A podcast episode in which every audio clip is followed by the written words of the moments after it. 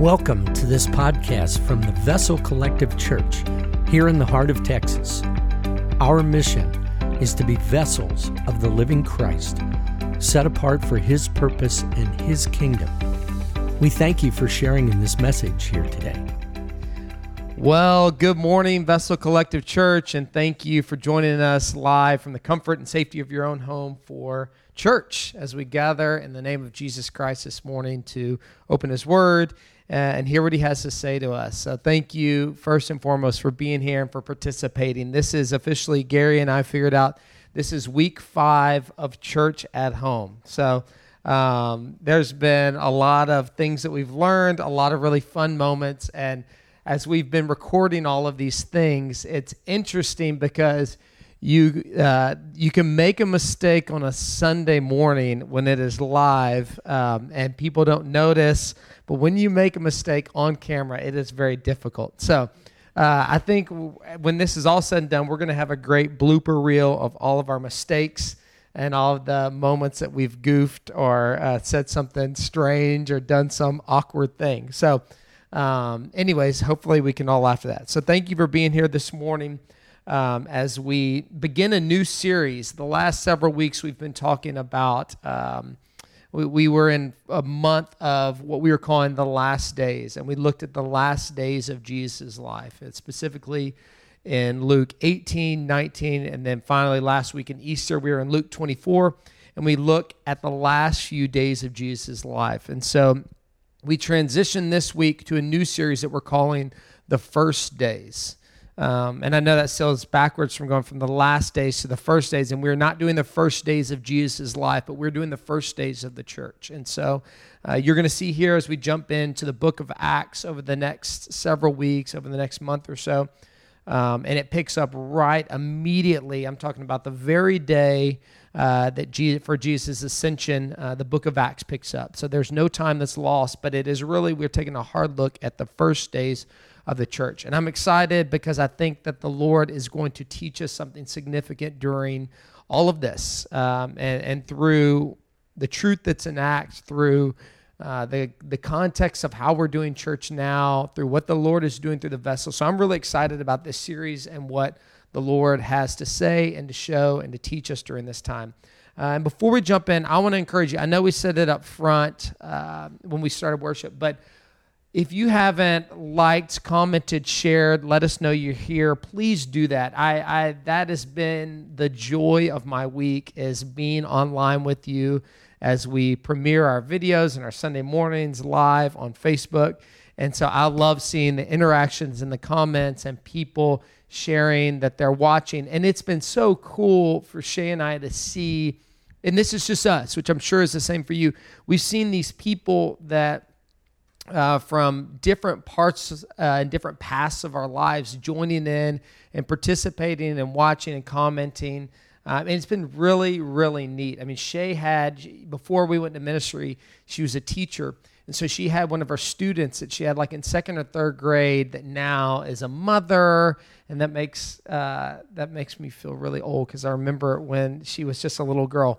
But we used to babysit them when she and I were newlyweds. And she joined in last week. And I mean, we were just so encouraged to see her there. And I think that there's a significant opportunity for the church in general and for the vessel during this time. And so uh, there are people that are watching, and there are people right now that are looking for something. And so it would mean so much if you could share this on your page, if you could uh, comment that you're here so that we can interact. And we talked about once we do go back to having services uh, together in the flesh, that what we need to do is figure out how to put like on our screen on Sunday mornings, we need to have like a scrolling commentary board where people can uh, comment or they can make jokes, uh, that sort of thing, because that's been a lot of joy. So thank you for doing that. And so as we jump in this morning, uh, I want to tell you as we as we get into the book of Acts, before I pray and before we get into the uh, the Lord's word, I want to take uh, just a look at Acts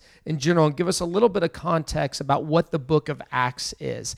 Um, as mentioned, it happens, it's in the New Testament, and you may know this, but there are as many of us who don't. And so um, I don't want to just skim over that for someone that may not be fully aware. But the book of Acts is immediately following the Gospels Matthew, Mark, Luke, John, and then the book of Acts. And a lot of people call it the Acts of the Apostles. Um, I, many could argue that it is the Acts of the Holy Spirit, but it is really the birth and the start of the church as we know it today.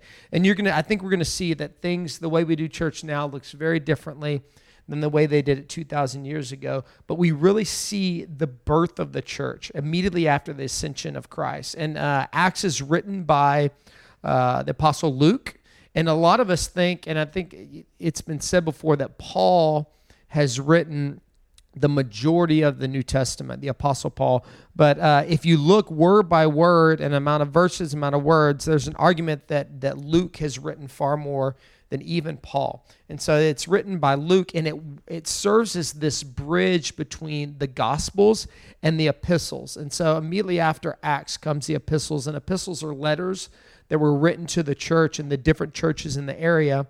Uh, most of them, like I said, by Paul.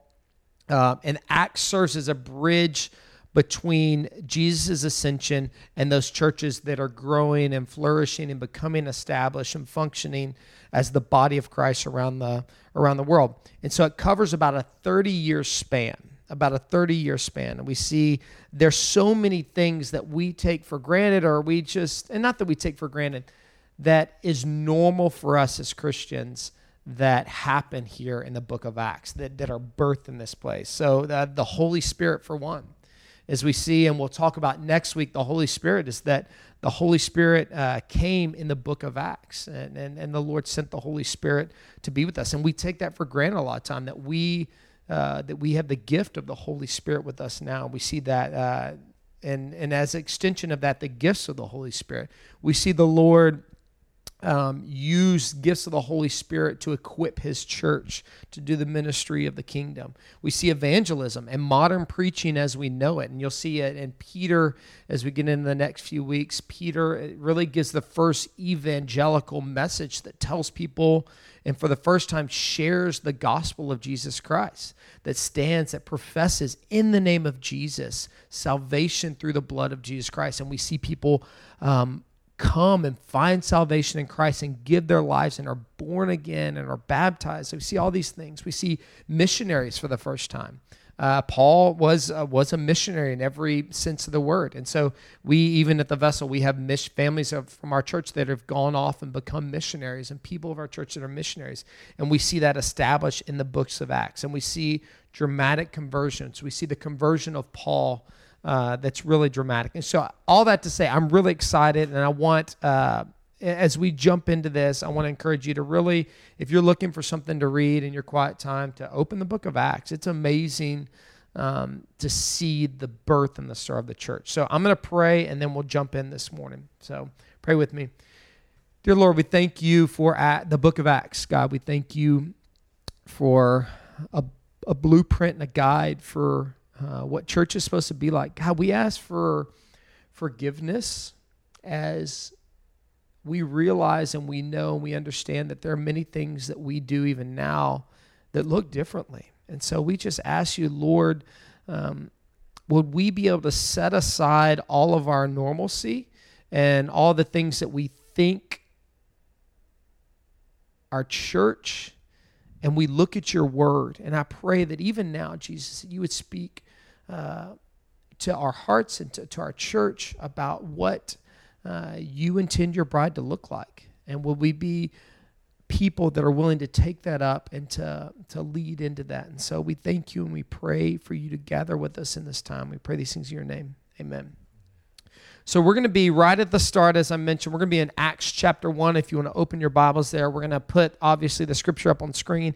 And I'm going to be reading from the ESV version uh, this morning, as you've maybe have noticed if you're new, but if you if you go to the vessel on Sunday mornings, I will jump around between translation. I love the NIV because it's what I grew up reading. But um, as I prepare scripture for Sunday mornings, I look at all different translations and, and try to pick what I feel like is the most accurate and speaks clearly. And so we're going to be reading out of the ESV this morning. And Acts chapter 1, if you look at our table here, so I have this, this table that I preach at on Sunday mornings, and every week that someone teaches, not just me, we write scripture on this table. And the most common verse on this table is Acts 1 8. Um, and it is a very common verse that, that most of us know that says that, that is Jesus right before he ascends. He says this to the disciples. He says, But you will receive power when the Holy Spirit has come upon you, and you will be my witnesses in Jerusalem and in all of Judea and Samaria and to the ends of the earth.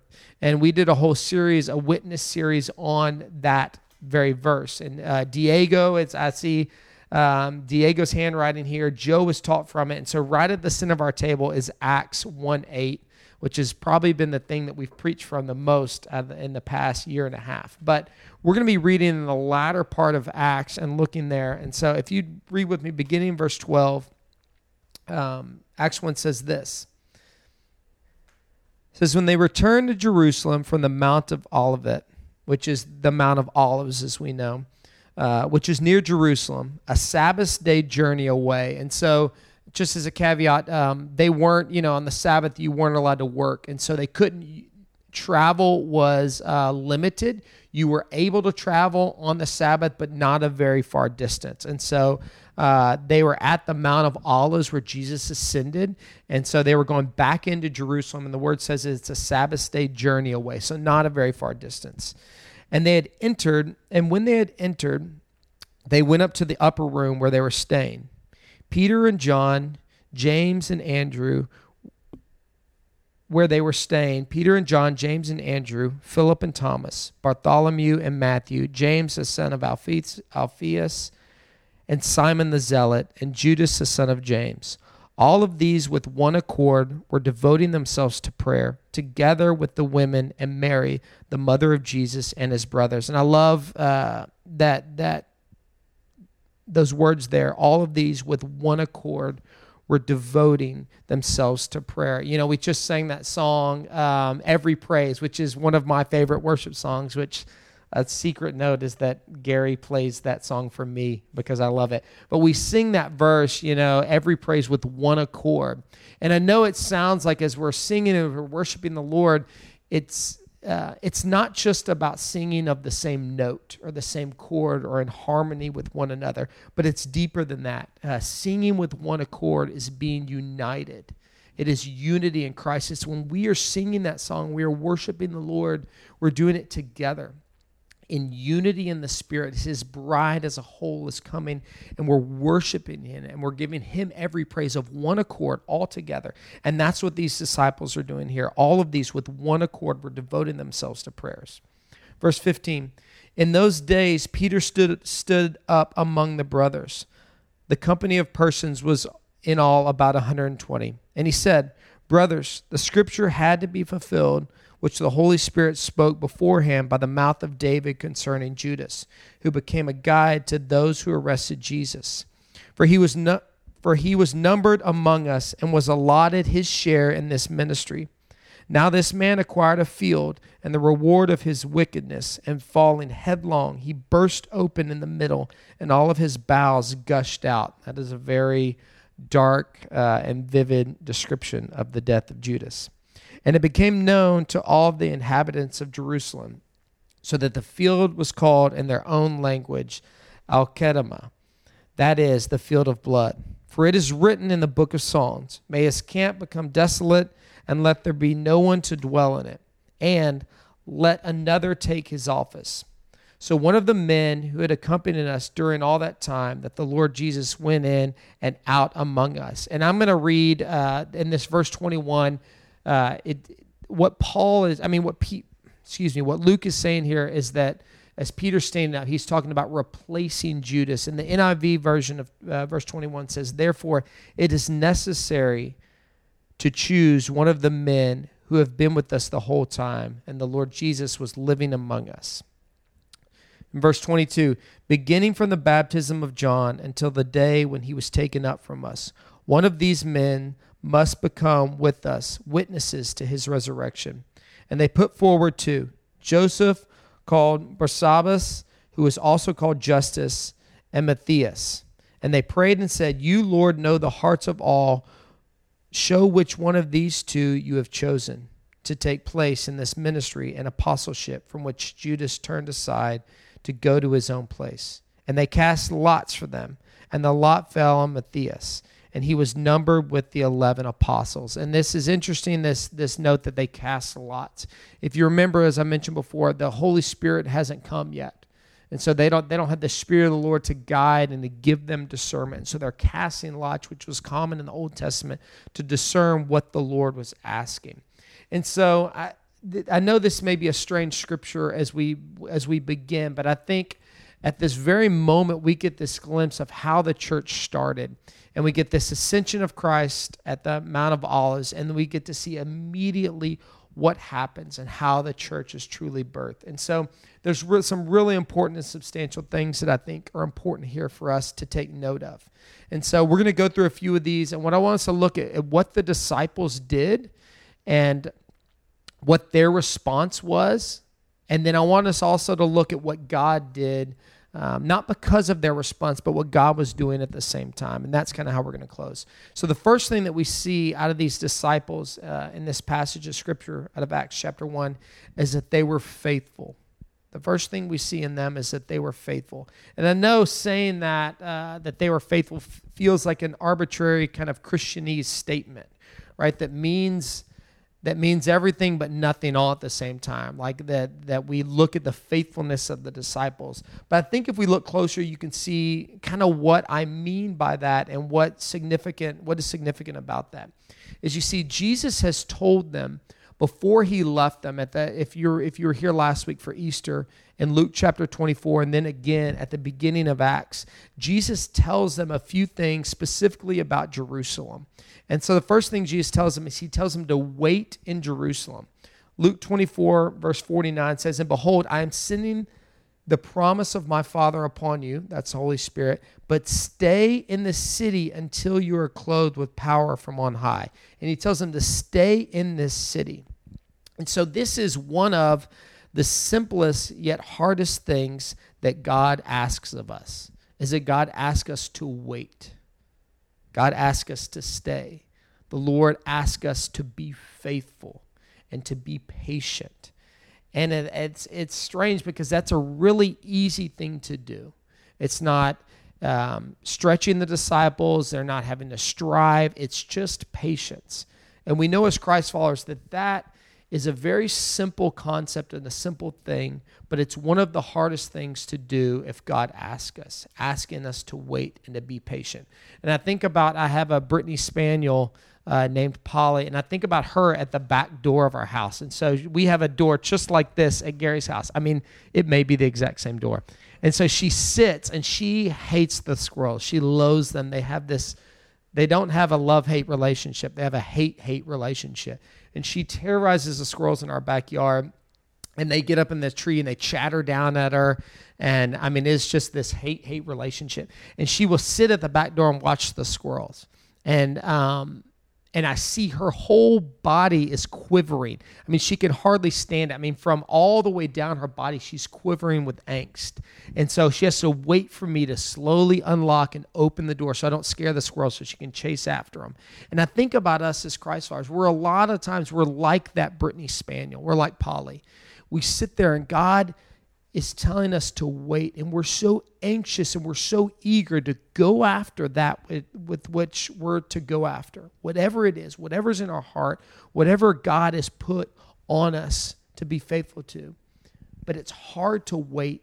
It, we, a lot of times we're like that dog that's sitting there at the back door, and we're just not patient people. We live in a time in a world where things are instant. There's instant gratification. We have fast food, even now and the circumstances that, that are surrounding us now. We can order online our groceries. We can go and pick them up. And sure, it's not the same day like it used to be, but we are people of instant gratification. When there's something we want or something we expect or something we need, we expect it now. We don't want to wait. We're not patient. And that's really hard when it comes to the Lord. Um, Gary and I were talking last week as he was he was saying as we were kind of sharing what we're thankful for um, last Sunday, he said he was thankful that he went to the grocery store and he, he got all the groceries that he needed. And it was like this funny thing. It's like, oh, funny that I'm thanking God that I I got all the groceries I needed, including toilet paper or whatever it may be that's been hard to find. But it was such a reminder of like, man, how have we taken for granted the instant gratification, the access that we have to things? And we should be thanking the Lord every time we go and get groceries. Every time we pull up and we can walk home with a bounty of food and things that we need to stay healthy and to stay safe. That is such a gift. And we take it for granted. And a lot of times we're not patient people. So, what the Lord is telling that, what Jesus tells the disciples here, he says, Go to Jerusalem and wait and he tells them to wait and to be patient. And the second thing he tells them about Jerusalem, he says not only to just go there and wait, but he says that your ministry is going to begin in Jerusalem, that your ministry will start there in Jerusalem. In Luke 24, verse 37, verse 47, excuse me, it says, And repentance for the forgiveness of sins should be proclaimed in his name to all nations, beginning in Jerusalem. And I want you to know that for the disciples, going back to Jerusalem was not natural. That they had left the city, that they had gone to the Mount of Olives, that they'd seen Jesus ascend. But to go back into Jerusalem and for them to be faithful to do that and obedient to do that was powerful because Jerusalem was a place of danger. Jerusalem was a place that Jesus died on the cross. Jerusalem was a place of angst. And so for them that, that their tendency and their desire was not to go back to Jerusalem. But the Lord told them to go and to wait and to be patient. John 19 tells us that before Jesus appeared to them after his crucifixion uh, and after his resurrection, when he first appeared to them in the upper room, which is the same place that they go now, says that the door was locked and they were in fear, that, that, that Jerusalem was a place of danger. And the easy thing for them to do would, would have been to go back to the Sea of Galilee, would, would be to go back to their hometowns, the places that they know, the places that they have community, the place that is safe, to, to get back into the fishing business and go right back to what they were doing before Jesus. And the truth is, is that we do this. Is that when things get hard for us in our lives, our tendency is to retreat back to what we know. It, to drive back to those things that are comfortable, those things that are known, those things that are easy. And so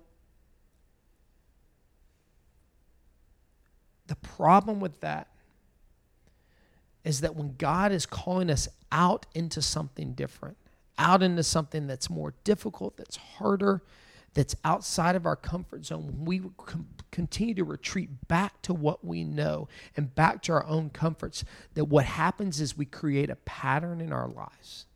And we, we create a pattern of unfaithfulness and a pattern of disobedience. And it doesn't feel i mean it's, it's just it's minor.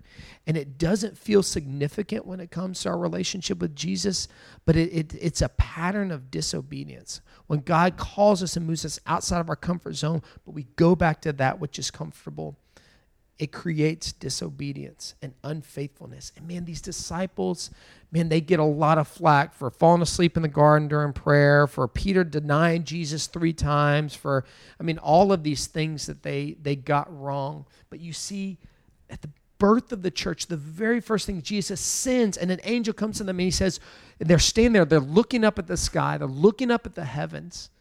And an angel comes to them and says, Why are you staring up at the sky? And the angel says, Get to work. Don't you remember what he says? And so they are faithful. They go back and they wait patiently in Jerusalem. Verse 12 in our scripture says this it says, Then they returned to Jerusalem from the Mount of Olivet, which is near Jerusalem, a Sabbath day journey away. And then when they had entered, they went up to the upper room and they where they were staying. They went back to the very place where Jesus was. They went and they waited and they were faithful. And the truth is this is that you can't be faithful without being obedient. You can't be faithful without being obedient. They didn't want to go back to Jerusalem, but they did. They didn't know what they were waiting for, but they waited.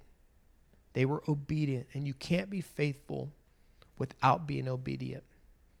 Many of us look at, at our faith and, and what Scripture says and what God puts on our heart as we, we look at it as kind of some general guidelines or good advice or suggestions from God. And that's how we handle it. When there are certain things in our lives that we just, admittedly or not, that we can take care of better than the Lord can. There's a lot of things that we're willing to turn over to Him, to give to Him, to trust Him with, to be faithful for. But there are some things that we think, you know what, Lord, I've got this. My money, I, why don't you let me take care of this, right, Lord? I've, I've, i know what I'm making. I've got this 403b set up, and uh, we've got this whole retirement plan. Why don't you let me take care of this, or my family, or my kids? I know what's best for my children. And man, in, in our in our disobedience, we're unfaithful to the Lord and what He's doing in those things. And I wonder, like, what if the disciples had that mentality? What if they had the mentality of, okay, it's good. We'll wait, Lord, and we're going to wait for your Holy Spirit to come, but we're probably going to wait in Galilee. It's just a little bit comfort, more comfortable there. I haven't seen my family. Trust us, that's a better place to wait. And we look, a lot of times we look at our faith and we look at Scripture uh, like we look at IKEA instructions. If you've ever put together an IKEA piece of furniture, it's very simple, and we look at the instructions, and they could not make it simpler. It is just pictures. They don't even have words on it a lot of time. And we look at the instructions, and we set it aside. And that's how we look at scripture like, okay, this is good. All right, now I'm going to go put this piece of furniture together. And that's why we look at our lives. And so, first and foremost, it's substantial their faithfulness, is that they were faithful. The second thing is, is that not only were they were, were they faithful, but they got to work. They got to work. As I mentioned before, they didn't know what they were waiting for. The Lord didn't say you're going to wait for this amount of time and then this exact thing is going to come. And they didn't know what they were waiting for, but they went back and they got to work doing the thing that Jesus did and that they knew how to do, which is they got to work in prayer. Verse 14 says, They all joined together constantly in prayer along with the women and Mary and the mother of Jesus and his brothers. They all joined together constantly in prayer. So they went back out of faithfulness. They waited and they got to work in prayer. They didn't just sit around wondering or twiddling their thumbs or whatever. They got to work in prayer. And so this was really convicted me this week as. Uh, as I prepared this message, as we've entered into this new series, I felt very convicted about this idea of getting to work in prayer because the truth is is that as we planned out uh, i mean we knew what we were going to be teaching this spring but with all of the coronavirus and the quarantine honestly we hadn't thought much beyond easter. At least i hadn't. I thought we're going to be doing this for five weeks. Let's get to easter and then let's regroup and see what's next. And so we got to last sunday uh, and we made it through Easter, and, we, and we've got all of this technology figured out how to have services together. And I found myself this week asking the question what's next? Now what? We've gotten here, we've done that. What's next for the vessel? And so, this scripture and this idea of the disciples getting back and getting to work in prayer was very convicting to me. And so, we had our very first, uh, we had a prayer call this past week with our prayer team, and it was on Friday afternoon, and it was an incredible time. And so, we're going to continue to do these to do these prayer calls. And so, if you want to be a part of that, I will put an email down at the bottom of your screen here. Uh, it's pray at vessel.church. If you email this email and say that you want to participate in our prayer call, um, you, we will get you in on that call. We'll get you credentials. We'll follow up with you. Um, but we're going to begin doing these prayer calls. So here's a way that you can um, to be active in prayer right here, right now. And so a lot of people argue that the, you know, if you look through Acts, and you're going to see over the next the course of the next month, that prayer is so constant and consistent. And the, the, disciples are so faithful to prayer that a lot of times the book of Acts, the, Acts of the Apostles, could be called the Acts of, uh, of prayer. And you see the ministry that happens in prayer. And so, and this was began and this foundation was laid out by Jesus Christ. You see, the disciples didn't have the Holy Spirit to convict them to go and pray like He's doing to me right now right? But the, all they did is they saw what Jesus did, and they saw the foundation of Jesus' ministry was a ministry of prayer. is that Jesus would often, scripture says he would often withdraw in prayer. In Mark chapter 6, after feeding the 5,000, it says, after leaving them, he, being Jesus, went up to the mountainside to pray. And Luke uh, chapter 5, after he healed a leper, it says, But often Jesus withdrew to a lonely place and prayed. And man, you think about like a lonely place doesn't feel comforting, but Jesus again and again withdrew himself out of ministry to a place of prayer. Uh, Jesus would pray in the mornings in Mark chapter 1, it says, Very early in the morning, while it was still dark, Jesus got up, left the house, and went off to a solitary place where he prayed.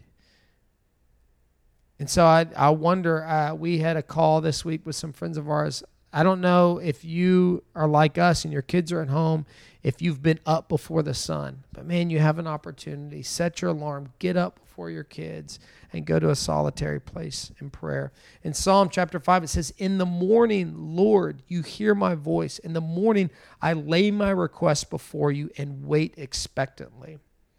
Jesus prayed in the evening.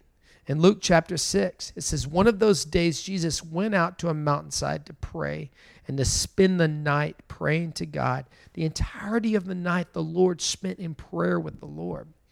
Lamentations chapter 2 says, Arise, Cry out in the night as the watches of the night begin. Pour out your heart like water in the presence of the Lord. And we see how significant, how substantial the ministry of prayer is to Jesus. And then we see the disciples take up that torch of prayer and begin that prayer of ministry in the birth of the church. In Acts chapter 4, and you're going to see this every week as we talk. Every week, we're going to talk about prayer. Every week as we look at the first days. Uh, in Acts chapter 4, it says the ground shook when they prayed. Acts chapter 12, that said that captives literally, literally were set free, that Peter was freed from prison while they were praying for him.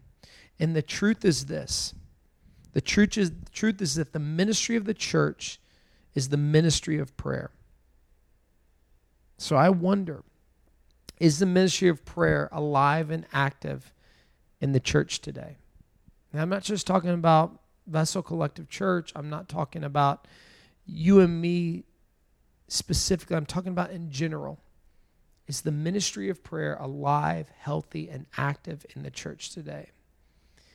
You know, during this quarantine, there's a lot of things that are that we're taking more of. Like you look online or you hear from people, and that people are eating more. And I can testify that to our, our, our, own home with our children is that they're bored and they, they want to eat and they're, they're eating a lot more food and they're getting outside and exercise more, but there's a lot more eating going on is that during this quarantine, there's a lot more drinking that's going on. I mean, you look at statistics and you can laugh about it, but uh, liquor stores and alcohol, there's a lot more eating that's going on, a lot more drinking that's going on, a lot more television watching that is going on.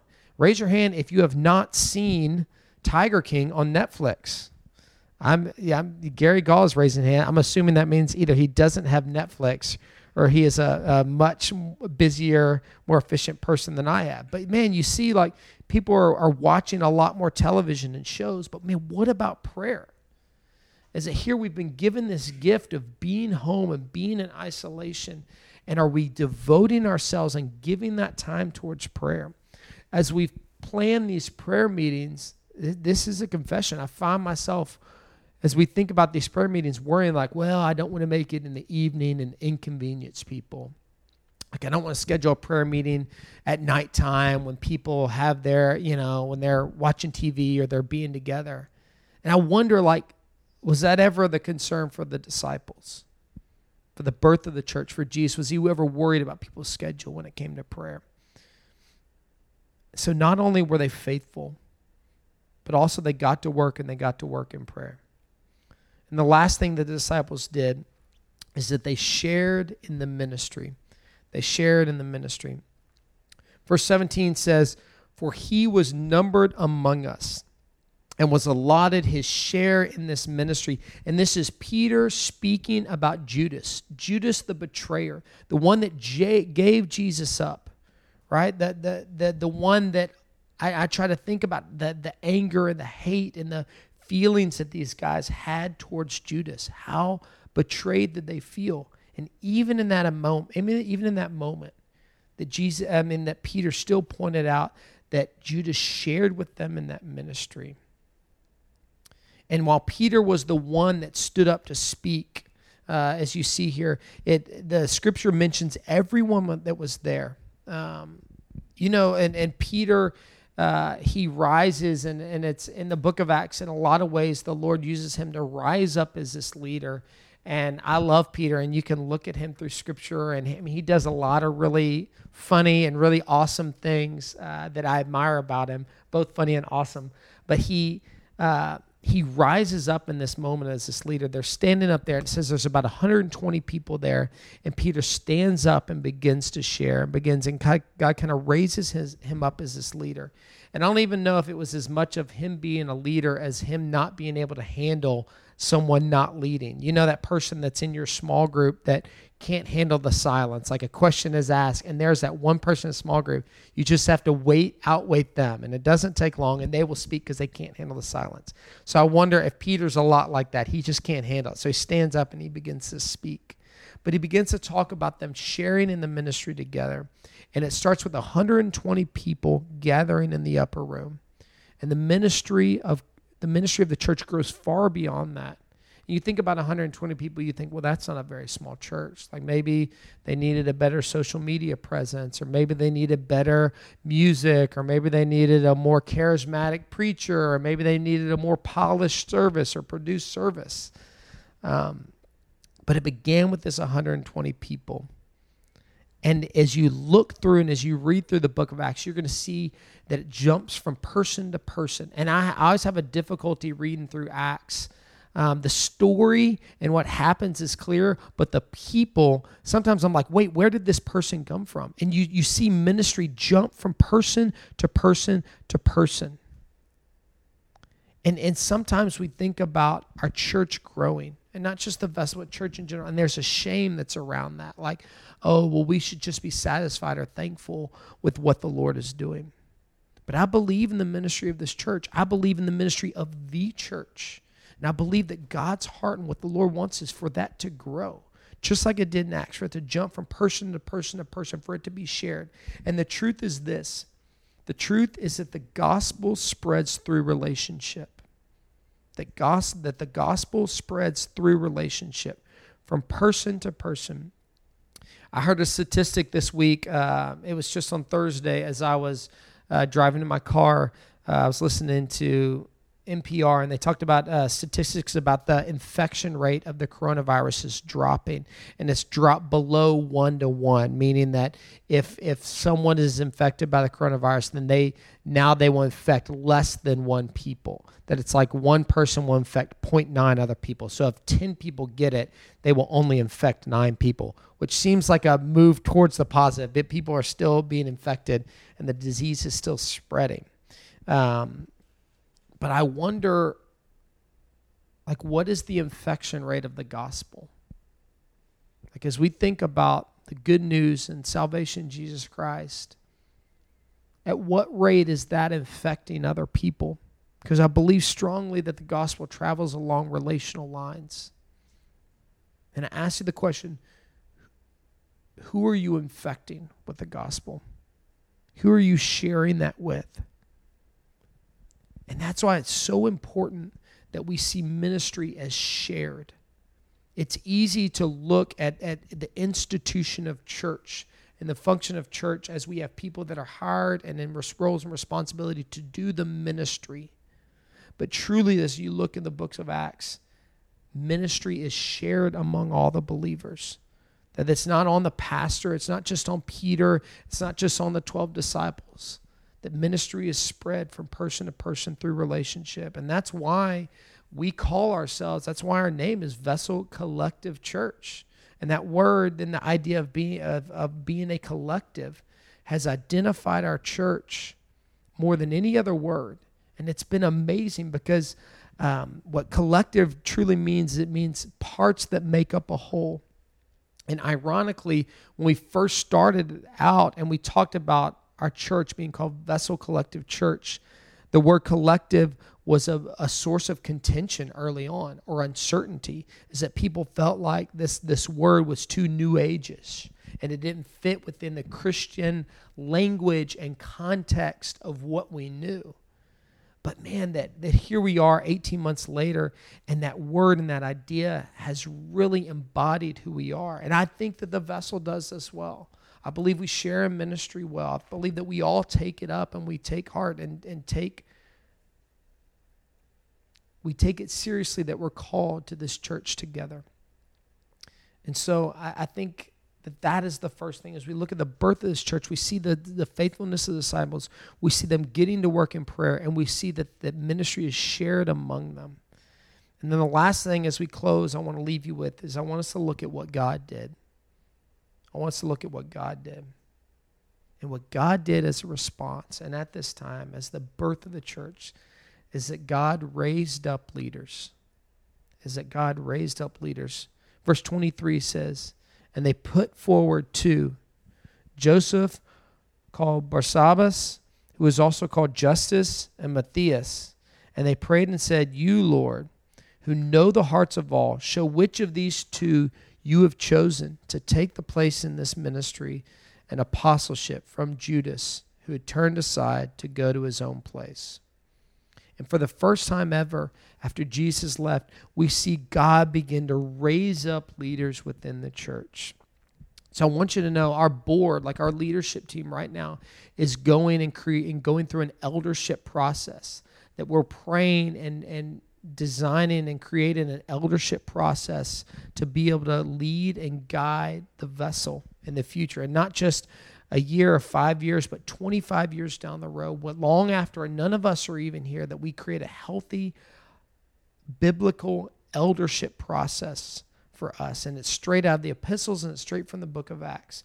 And so it's important to understand and, and to know why it's so significant to have leaders and why we see that here and why the Lord is doing that at our church, raising up leaders. And so he's raising up biblical leaders. And so a biblical leader is several things. And so the first thing a biblical leader is, is the first and foremost, a biblical leader, according to scripture, is a witness to Christ. Verse 22 says, One of these men must become with us a witness of his resurrection. If you were here at the beginning of the year, we spent a whole month, a month of February, talking through what it meant to be a witness for Christ. And you know that word witness here is the word martus, to martyr yourself, to be a martyr for Christ. And first and foremost, a biblical leader is someone who is a witness for Christ.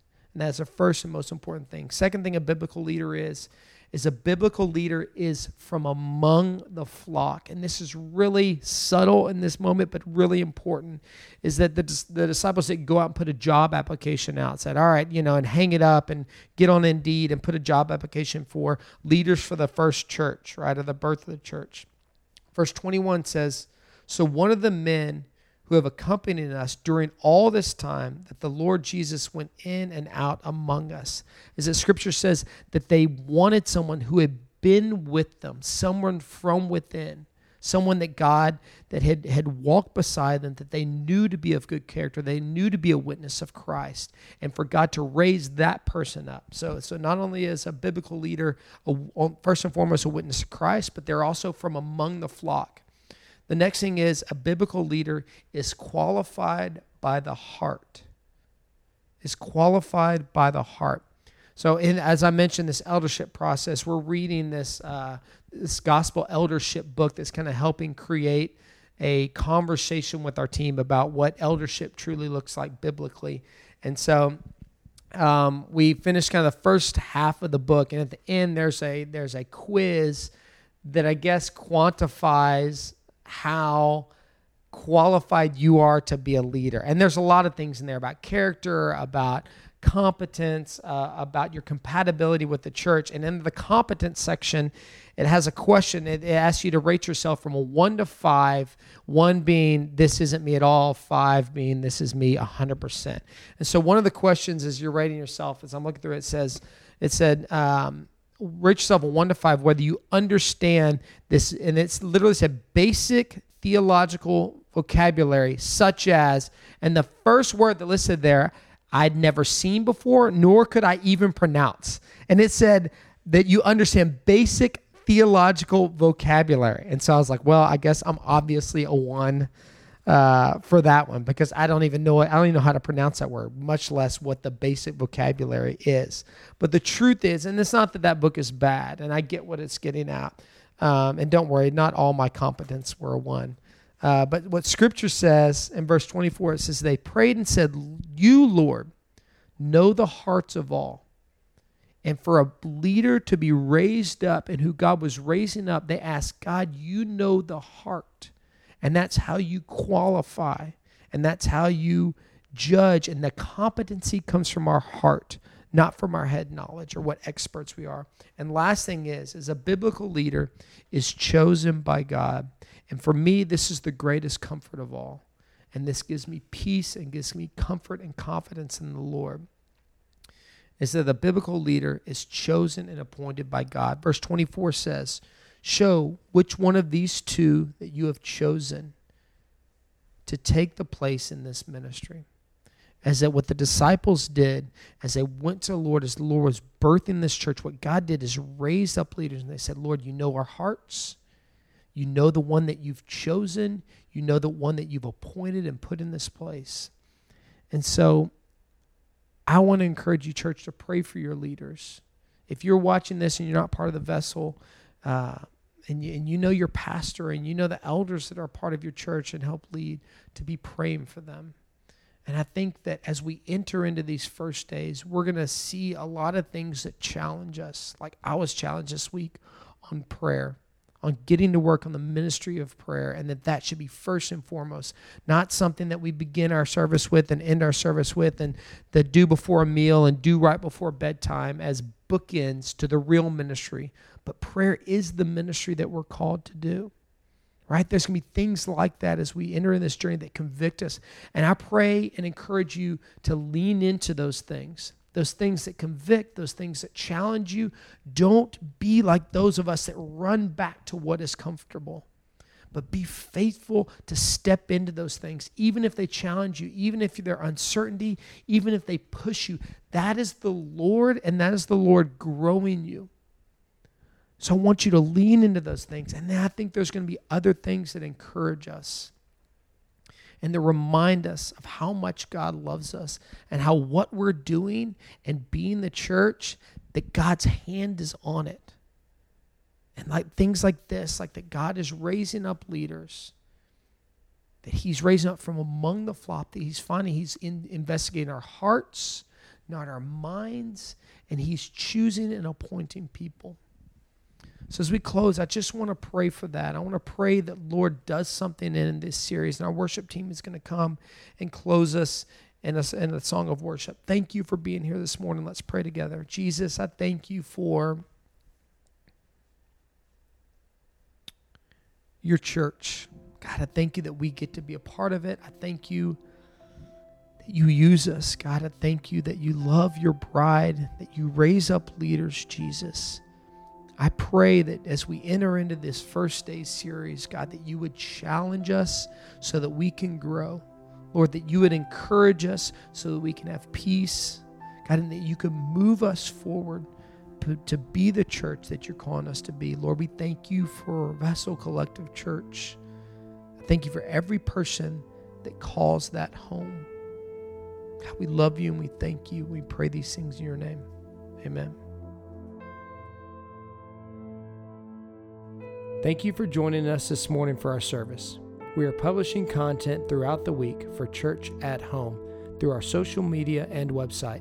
For more information, visit www.vessel.church.